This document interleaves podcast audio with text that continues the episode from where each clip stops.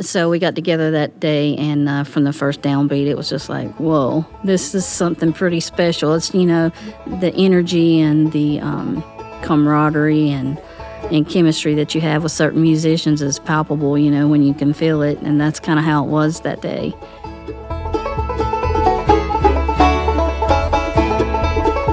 Hey everybody, Keith Billick here. Welcome to a special backyard summer edition of the Picky Fingers Banjo Podcast.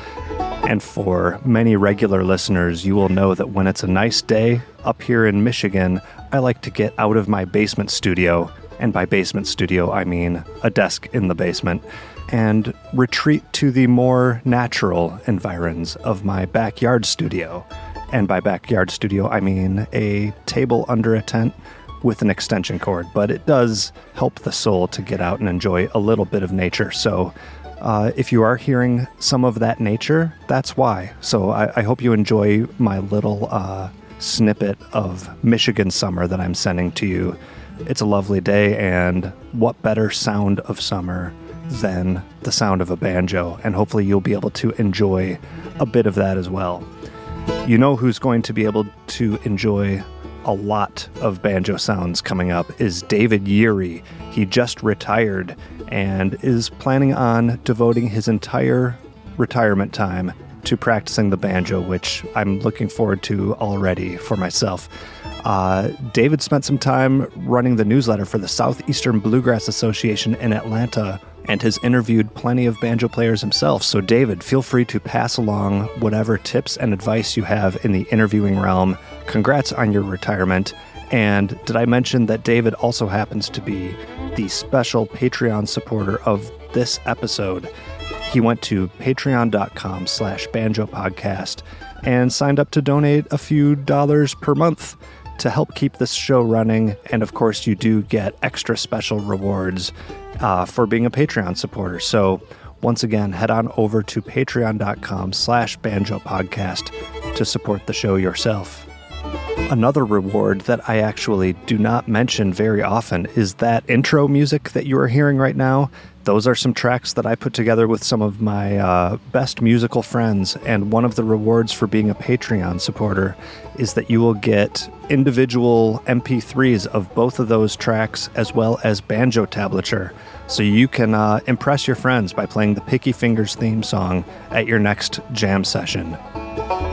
As always, feel free to also support the show in various other ways. Spread the word among your banjo loving friends and family and neighbors and complete strangers. Share links around social media. Follow me on social media. I'm on Facebook, Instagram, and Twitter. Or just let me know what you think. If you have any comments or suggestions, you can email me at pickyfingersbanjopodcast at gmail.com.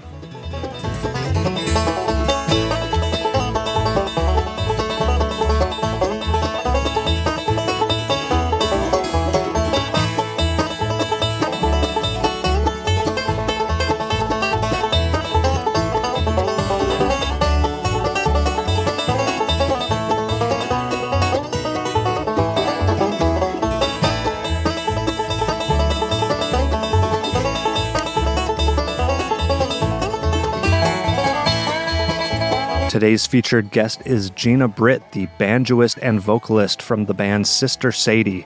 Gena has some serious bluegrass street cred. She goes back a long time and has been a mainstay on the bluegrass scene. Her current band, Sister Sadie, has won numerous IBMA awards, including uh, multiple Vocal Group of the Year awards and an Entertainer of the Year.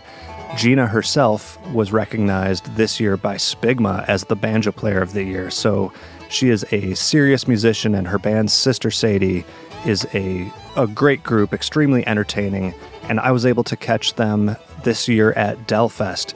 Now, you may notice that this episode is slightly shorter than the average episode. That's because at Delfest, uh, Gena had just sort of a tight window of availability but I was really fortunate to be able to make her sit down and talk some banjo with me. And uh, she's a great musician, great performer, and a delightful person. So I know that you will all be putting your hands together and giving a warm picky fingers welcome to Gena Britt.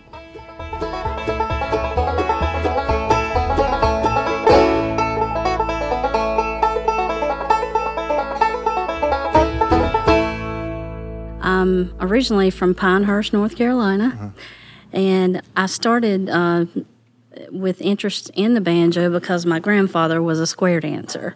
Uh, he used to call square dances, so I used my family and I used to go to the square dances on the weekend, and that's kind of how I got introduced to string music. Yeah. And uh, my dad asked me one year what I wanted for Christmas. I was seven years old, and uh, I, don't, I don't know, kind of, I don't really know why I said a banjo, but that's what came out of my mouth.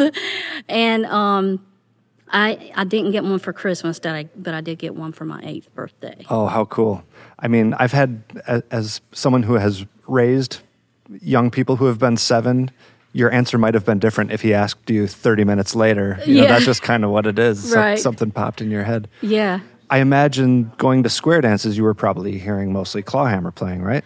There was a lot of clawhammer, and but some uh, three three finger style, uh, Earl Scruggs style.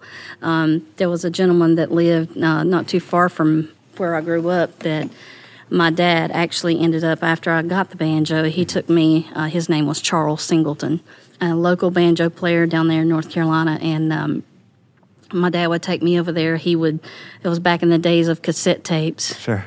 He would uh, sit me down and um, he would play the song to me and we'd put it on cassette tape and, and he would kind of show it to me a little bit during uh, during the lesson I, would, I if that's what you want to call it a lesson Yeah. and then I would take the cassette home and I would kind of play along with it and that's that's how I learned So no sheet music. It was No. just by rote or completely by yeah. ear yeah Oh, that's great. Yeah. Do you have any idea what it was? Uh, you know, you were seeing fiddles and, and guitars and other instruments too. Do you have any idea what it might have been about the banjo specifically that caught your attention enough to tell your folks that you that you wanted one? Honestly, I think it was just the the amazement of, of the coordination of the, the speed of how the banjo player because he was doing uh, you know three finger style picking Okay. at the time and just I was like wow I, re- I really want to do that yeah, that's cool. What types of songs or, or music was uh, Charles? You said his name was. Uh-huh, What, what was he teaching you? uh, well he started out teaching me Cripple Creek and uh, Cumberland Gap Okay. and you know just kind of your standard, kind of your standard bluegrass rite of passage, Yeah. types of things. yeah And so, at what point did you start? I don't know, playing and playing with people or finding uh, folks to jam with. Um, from that point, I, I started uh, kind of deep diving uh, back in, into the history of, of bluegrass. Uh, so I went back and I listened to Flatt and Scruggs, the Osborne Brothers, and J.D. Crowe, and Yeah. all them. And then I I grew up uh, where I grew up actually was only like 30, 40 minutes from Denton, North Carolina. So the Doyle Lawson and Quicksilver Festival was there. And so I got to meet Doyle Lawson and his band at the time, and um, they got me on stage to play, and I was hooked Oh, how as a little girl. So, um, I yeah, I was very young when he got me up the first time to play, and I was pretty much hooked. So, I've Doyle Lawson's band was a very big influence on me, and Terry Baucom in particular.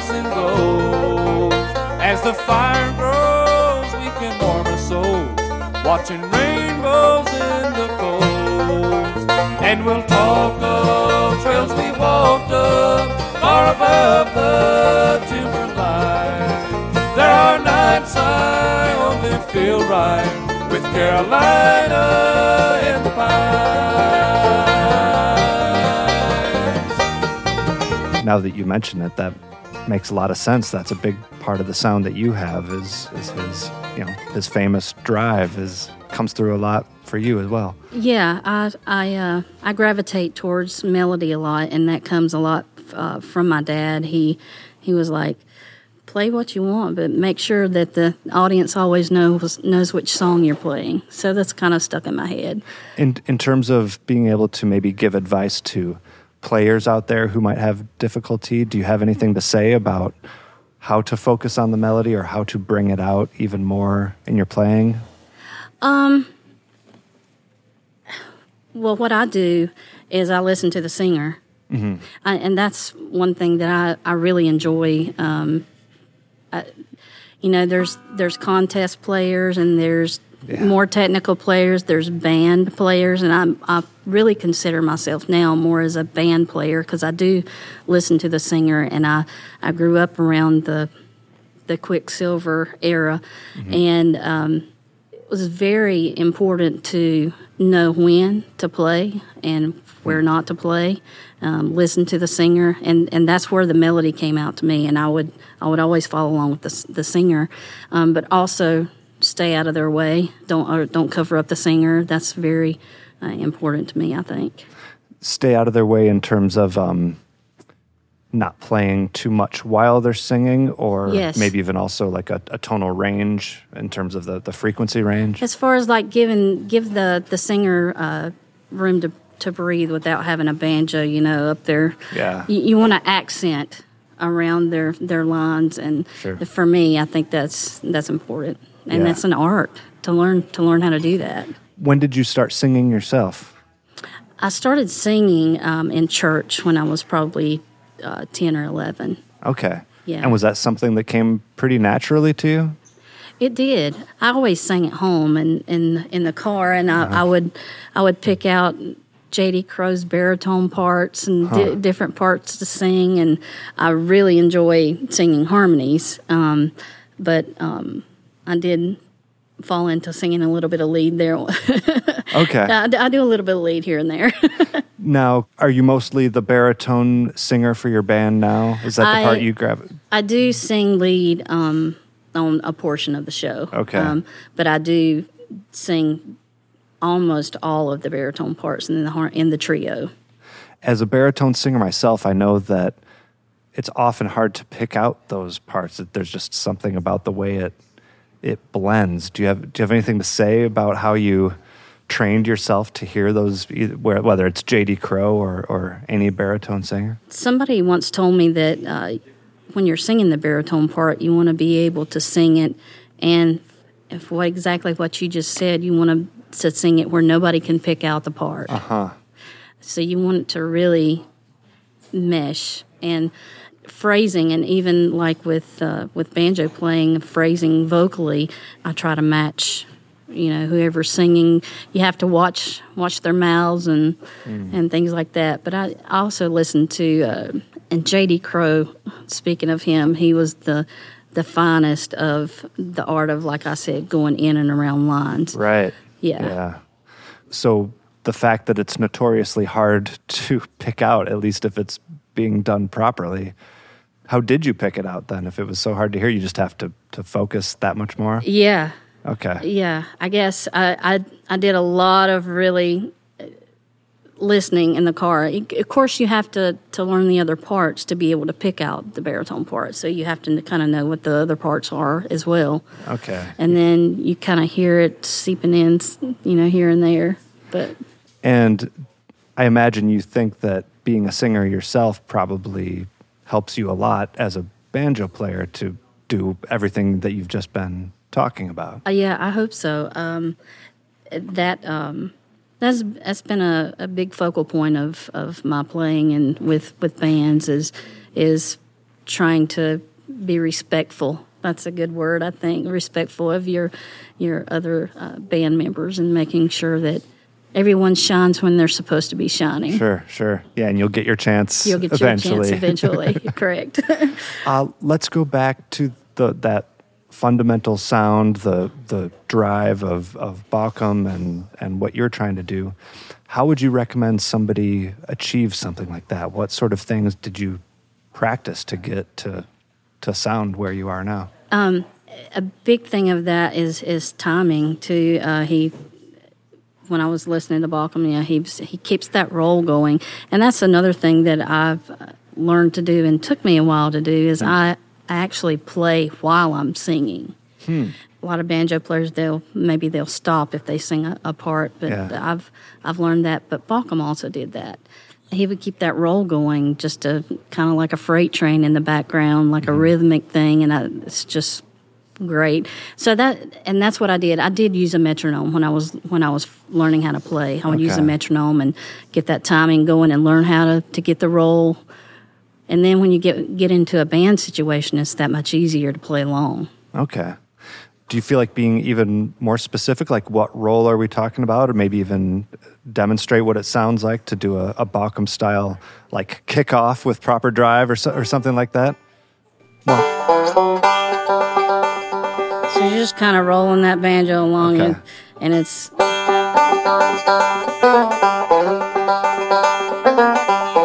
And he would run the bass line a lot.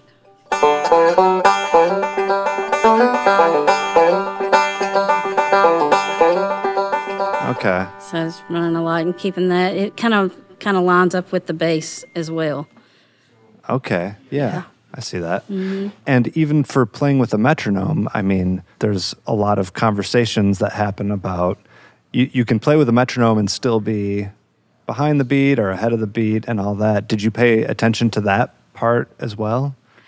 No, I as I started doing that, I learned that I like a metronome and maybe even a drum click. When I started recording, um, I would feel very natural um, when I had like a like a snare drum going in the background as well. That would kind of keep me keep me focused and in time a lot. Yeah. that helps Okay. me. Gotcha. Yeah. So what was what were the next steps as you progressed into like a professional caliber player? What were your next opportunities that you that you went for? Well, I I played uh, until learn kind of on my own through, through until I was 18, and then I started dabbling with other instruments and bass and, and guitar. And I, my first professional gig was actually on acoustic bass Okay. with Petticoat Junction. right. So I played with them for a few few years, and then I um, moved back to Raleigh, and I played with a band called New Vintage. Okay. And then um, I played with Lou Reid in Carolina Yeah. for about six years, and that was a really. So I got to come full circle and play With- my hero. Yeah. So I played when I first started. I played bass, and Terry was playing banjo. So, Oh, how cool! so yeah. And you you never did play banjo with that project, or you I did? did. Oh, yes. wow. Terry ended up leaving uh, Carolina, and so I switched to banjo.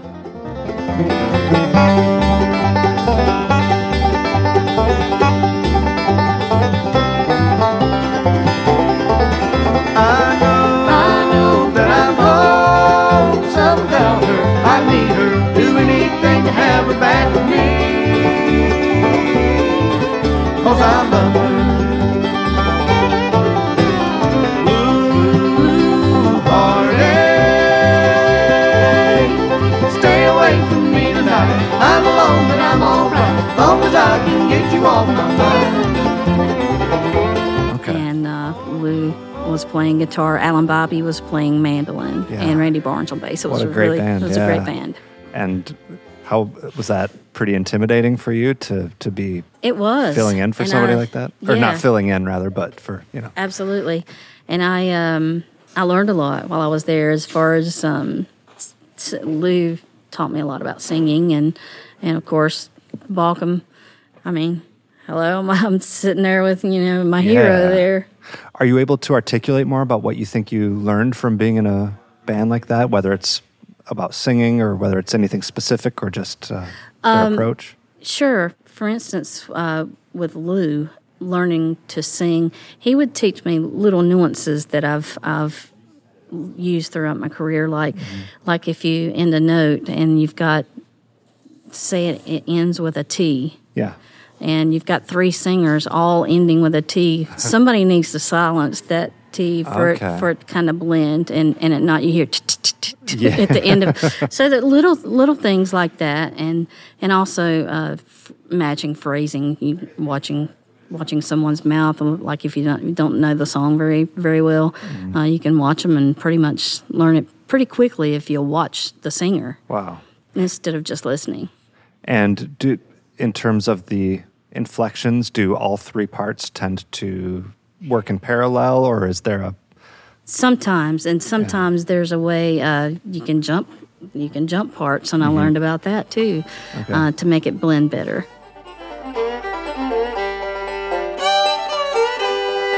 Hey folks, there has never been a better time to learn banjo online through video lessons, and the best game in town is Peghead Nation, one of our sponsors. With Peghead Nation's streaming video courses in banjo, guitar, mandolin, fiddle, dobro, upright bass, and ukulele, you'll be able to learn bluegrass, old time, and plenty of other styles from some of the most talented players and instructors in roots music. PegheadNation.com features a great lineup of banjo instruction with some of these courses. Check it out. Beginning Banjo with Bill Evans, Bluegrass Banjo with Bill Evans, Clawhammer Banjo with Evie Ladin, Wade Ward Style Banjo with Bruce Molsky, the Banjo According to Danny Barnes, and Contemporary Bluegrass Banjo with Wes Corbett. Now, no matter what course you select, they're all going to come with high quality multi angle video lessons, downloadable notation, plenty of tab, play along tracks, and tunes and songs for you to learn. Perhaps best of all, if you join any of these Peghead Nation video courses now, you'll get your first month free just for being a Picky Fingers Banjo Podcast listener. So just go to pegheadnation.com and use the promo code PickyFingers at checkout. Another sponsor of the show is GHS Strings. We banjo players know that a banjo is only as good as the quality of strings that you put on it, and GHS has a long track record of providing the top quality in banjo strings to some of the top industry professionals such as Bela Fleck, JD Crowe, Sonny Osborne, Todd Taylor, and me. I'm a GHS user. So check them out at ghsstrings.com. Now, if you ask me where I go to purchase my GHS strings, that answer is simple. It's the same place that I go for all of my banjo, guitar, and any other stringed instrument needs. It's Elderly Instruments here in Lansing, Michigan. They've been family owned since 1972, and it's the world's most trusted source for new, used, and vintage instruments and all the accessories and strings that you might need. Now, if you aren't close enough to Lansing, Michigan to visit them in person, you can also see their entire inventory online at elderly.com or feel free to give them a call to speak to a knowledgeable salesperson at 517 372 7880 or once again, see what they have at elderly.com.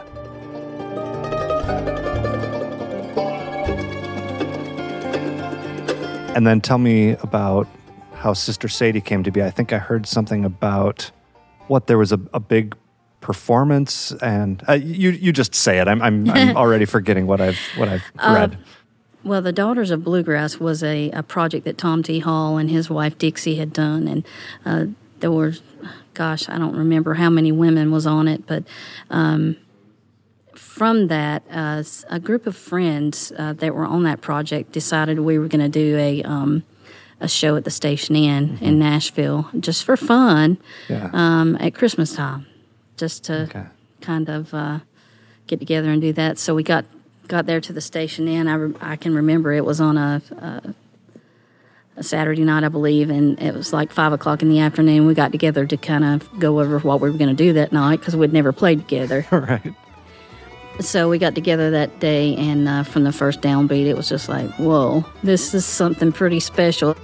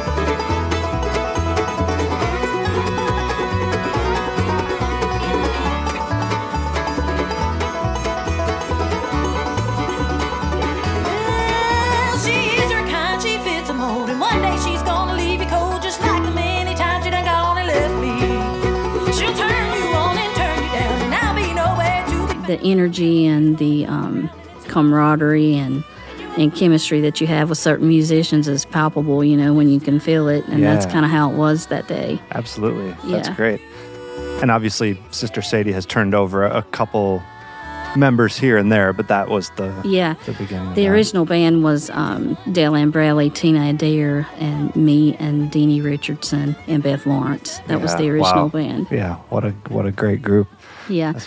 And we, so after that, we um, started getting phone calls because, you know, you can't go anywhere without cell phones these days. Right. People taking videos. Um, but we started getting phone calls and people wanting to know would we do it some more. Mm. So we decided to do that and we did it a few times and was like, we kind of like this. So And did you um, all have to like quit your other projects? we type did of thing? not. It okay. ended up starting as a special project band. We just kind of did it on the side, Right and um, but yeah, it was it was a lot of fun. We ended up doing it um, and coming up with a name. And our name came from this might be something interesting that people might not know, but um, so our name we were like sisters, and we're all huge Tony Rice fans. Um, so the little little Sadie. Little the Sadie. song Little Sadie. Yeah. So um, that's where Sister Sadie came from. Excellent. Sister Sadie. yeah. Is there a point where you felt like you grew into having your own banjo style that was maybe distinct from the people who you had listened to and emulated? Yeah, I, I of course I've I had a, several people that I really admire and listen to. Uh, so there was Terry, and then there was Sammy Shelor. Um, and one thing that I love about his playing is that he's um, he's like a freight train as well, but he fills the song up. He's like all over. He his dynamics are amazing. He's up and down the neck. Um, so I, I I've taken a little bit from him and a little bit from Sure. Terry, and then Scott Vestal. Gosh, is just. I ended up. Uh, I spent uh, a lot of time with Scott Vestal over in Japan for several months. I played bass in a, in a group with him over there, Okay. and so I got. I spent every day with him for like four months, Oh, wow. and uh, it was a pretty amazing experience to be uh, that close to him and get to see his work ethic. He's Hmm. he's uh, probably the most dedicated musician I've ever met in my life. He plays a lot, Just practicing? practicing. Okay. Yeah, still, you know, and uh, what I should be doing every day. Yeah, me too. he's amazing. Um, and then probably one of my hugest influences was Lynn Morris.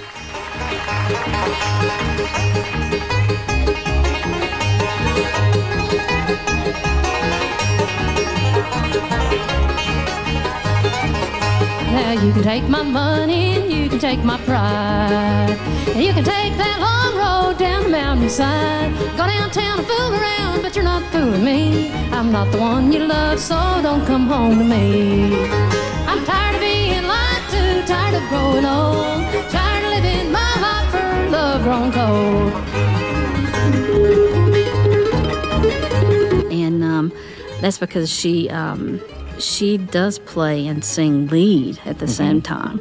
And I, I was when I first saw her, I was like, Now you that's the woman I want to be right there. Okay. yeah. So I, I really I really admire her a lot. yeah, yeah, it's hard not to. Sometimes I like to ask this question like, if a student came to you and said, I want to play exactly like Gena Britt, what are the important things I learned? What are the, you know, after you've taken all these things from Shelor and Baucom and everything, i- is, there anything that you feel like um, maybe isn't unique to you, but maybe is like a tool that you use a lot in your playing? Other than the things that I've I've mentioned about the um, being respectful of the singer, um, I really I just really like the roll the roll. just the, the ongoing roll where behind the behind the singing and not stopping. Like Yeah.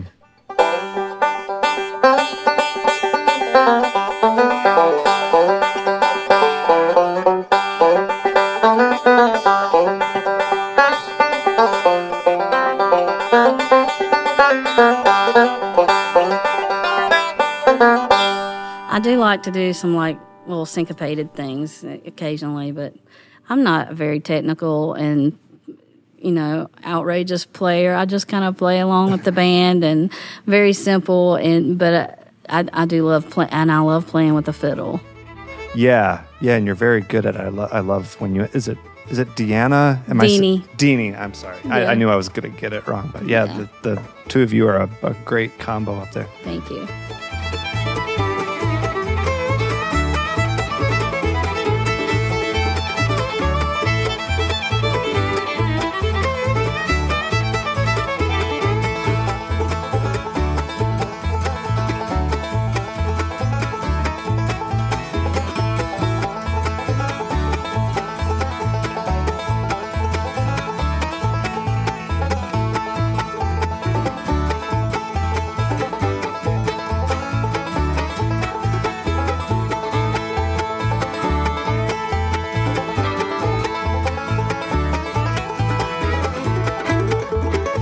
Let's talk about your instrument here. What a uh, Okay. what is this? And tell us all, all about the other, you know, banjo specific gear. If you have picks that you like or a bridge, all, all the give us the rundown. All right. So I had this is a 1966 RB 250 bow tie, uh, Gibson, and um, I've had this since I was 12 years old. My dad actually uh, found this. A guy up on the Blue Ridge Parkway in Virginia. Um, he, my dad met him, and he had had it. It had been under a bed for like eight years Oh, when, wow. when my dad found it. But I've had it ever since. It, and this particular banjo was stolen out of my home.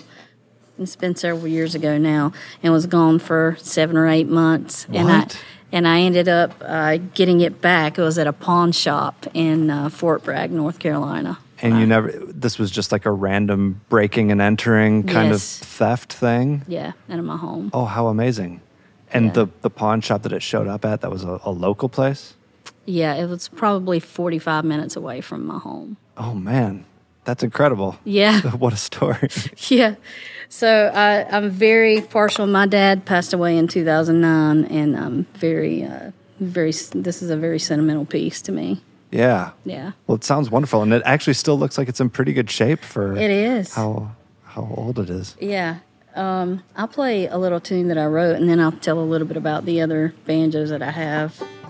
I've Yeah. had a bunch of other banjos, and I end up migrating back to this one a lot because of the sentimental value. And Well, at the very least, you probably had to have one after this one was stolen. You're not I- expecting that you would ever see it again. yeah.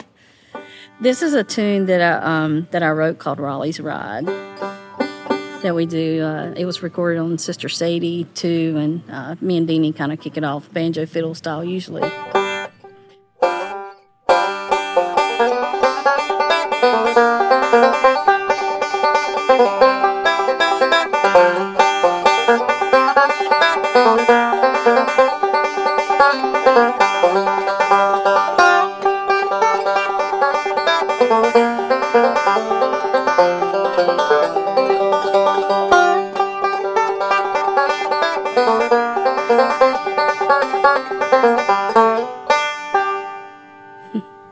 Yeah, very cool. And I'm I'm so glad you played something because it made me remember that I had to ask you about planting your fingers.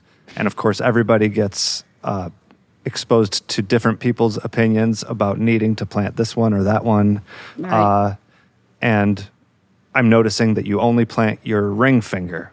So so Yeah. give us give us the scoop of that. Is that something that you wrestled with at any point, or how? d- yeah, tell us about yeah, that. I, you know, just like you said, everybody wants to know, you know, how are you supposed to do it? Yeah. And I, I tried it every which way, and I finally ended up doing it, and my pinky just kind of flies off in the air or whatever. um, but I finally figured out you do what's the most comfortable for you, and that's what I ended up doing. That's how I fit, you know, that's what's the most comfortable for me. So I just plant my uh, my ring finger down there. So I, I assume then that if there's somebody out there who uh, is uncomfortable planning both and is really wrestling with it, you would probably advise them to like don't even worry about Yeah, it. Yeah, don't even worry about it. Be Yeah. be yourself and and do what makes you play the best that you can possibly play for Yeah. you, for you. Absolutely. Yeah. Is there any? Uh, we we talked about your instrument. Is there is there anything else that you view as essential in terms of like bridges or picks or a microphone that you use? Anything like that? Um, I have uh, I use blue chip uh, thumb picks, and I I used to um, use Dunlops for years and years, and then I but I I really love um, the blue chips. For me, I, I don't hear like the scratch that you get off of some some thumb picks that you hear lots of times in playing. I don't I don't I don't get that with these, and it's very, I guess I don't know for lack of a better word, it's fluid for me. You just don't you just keep you know it's easy. You don't hear a bunch of the pick noise Yeah. really from it. Right. Um, and then I've got the um, Sammy Shelor finger picks. Hmm. And and is there something you like about those? Is it the sound, the feel? I do like the feel. Um, they, I feel like I, it, I feel like they make me go faster. Oh, really? no, no um, they um, they are. If you look at them, uh, whoever's out there looking at them, if you look at a picture of them or if you try them on, they they are to me they're a little bit slicker. Um, they just kind of they glide across the strings, Well, if I remember right, they kind of have a, a rounded and they do have- edge to it, right? So it's never going to be quite as scratchy as maybe Correct. it could be. yeah. Excellent. So that's I, I love those. So I use the blue chips and then the Sammy Shelor finger picks. Yeah, wonderful. And then I have a, um, I've got, I just uh, acquired a Fishman tuner that I use. I'm, I'm loving that. And um, this is a um, Collins, Barry Collins from Virginia, who makes um, capos. There's um, very, very nice. Um, you can look him up on Facebook or That's something that he offers and yeah, it's just- generally. yeah, he does. Oh, cool. I Um, don't think I've come I- across those. I think he's got a uh, a little back order log on him, but because Okay. he, he he doesn't do it, you know, um, all the time. But he makes them, up, but they're really good. yeah, looks looks really nice. Yeah. So we're about up to time, but uh, I, I want to at least definitely give you the last chance to say anything else that you, you felt like you'd like people to know about, or I, uh, I do have uh, a couple of endorsement banjo endorsements other than this one um, that I have. So I have a Hatfield. Um, Okay. That that I play, and it doesn't have. It's one of the the Woody uh, models It doesn't have the tone ring. Hmm. It's just got the wood rim, and um, so it's very lightweight. Hmm. Uh, it, it's got a great tone. Um, I wish I had it with me, but um, I only brought this one Yeah, yeah. up here. Um, but the the Woody sounds great. It just doesn't with the um, the difference in that is that if without the tone ring, it doesn't have like if you're in a jam situation, doesn't doesn't have the volume. Mm. Um, but in a studio and on the stage, it's wonderful. Yeah. it's amazing the tone that you get out of a banjo with no tone ring is really awesome. yeah, they can get closer than you would think. Yeah. So Arthur Hatfield out of Glasgow, Kentucky makes those. Yeah. I'm endorsing those. And then I also have a custom uh, Wilson banjo. Steve Wilson made me a custom banjo. That particular banjo was in the um, Sister Sadie had an exhibit in the Country Music Hall of Fame for a year, um, and that banjo was in, on exhibit there. And I just got it back um, Okay. just a few weeks ago, but it was uh, all custom, the inlay and everything. Um, I helped design that, and um, it's got little personal things about my dad and, and my daughter. I have two daughters. I have a 16 year old and 18 year old daughter. Okay. So, um, And you designed the inlay. Uh, me and Steve, uh, I he he did everything, but I helped come up with the design. yeah, I gave him some ideas. It's great. And then a custom uh, Gena Britt uh, strap, I see. Yeah, a Harrison Either that or like Green Bay, or it's just a coincidence that, that the letters match your initials. But I'm Yes. assuming it's meant to be that way. yes. Cool. And then how about like websites? Where do people go if they want to check out a show or buy some Yeah. merchandise? So I have a, a website is Gena Britt, so it's G E N A Britt dot com. Two T's and Britt. Two T yeah. and Britt. yeah. So I have uh, a website, and then I have Instagram and Facebook and Twitter, and then Sister Sadie is Sister Sadie Band dot com. Got it. Okay, well, thanks again, Gena. Love your Thank you. playing, and I appreciate you taking the time to meet up with me. Thank you so much. I appreciate it.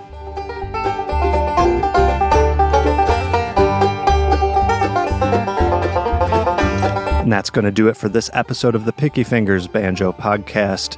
You heard some song clips in this episode, and they were Big Country by Gena Britt, Carolina in the Pines by Doyle Lawson and Quicksilver, Blue Heartache by Lou Reid and Carolina, Not This Time by Sister Sadie, Love Grown Cold by Lynn Morris, and Ava's Fury by Sister Sadie. Thank you once again to David Yeary. He's today's Patreon supporter of the show. Head over to patreon.com slash banjo podcast to support the show yourself. And this is Keith Billick signing out from my glamorous suburban Detroit outdoor backyard recording studio. I'll see you all next time.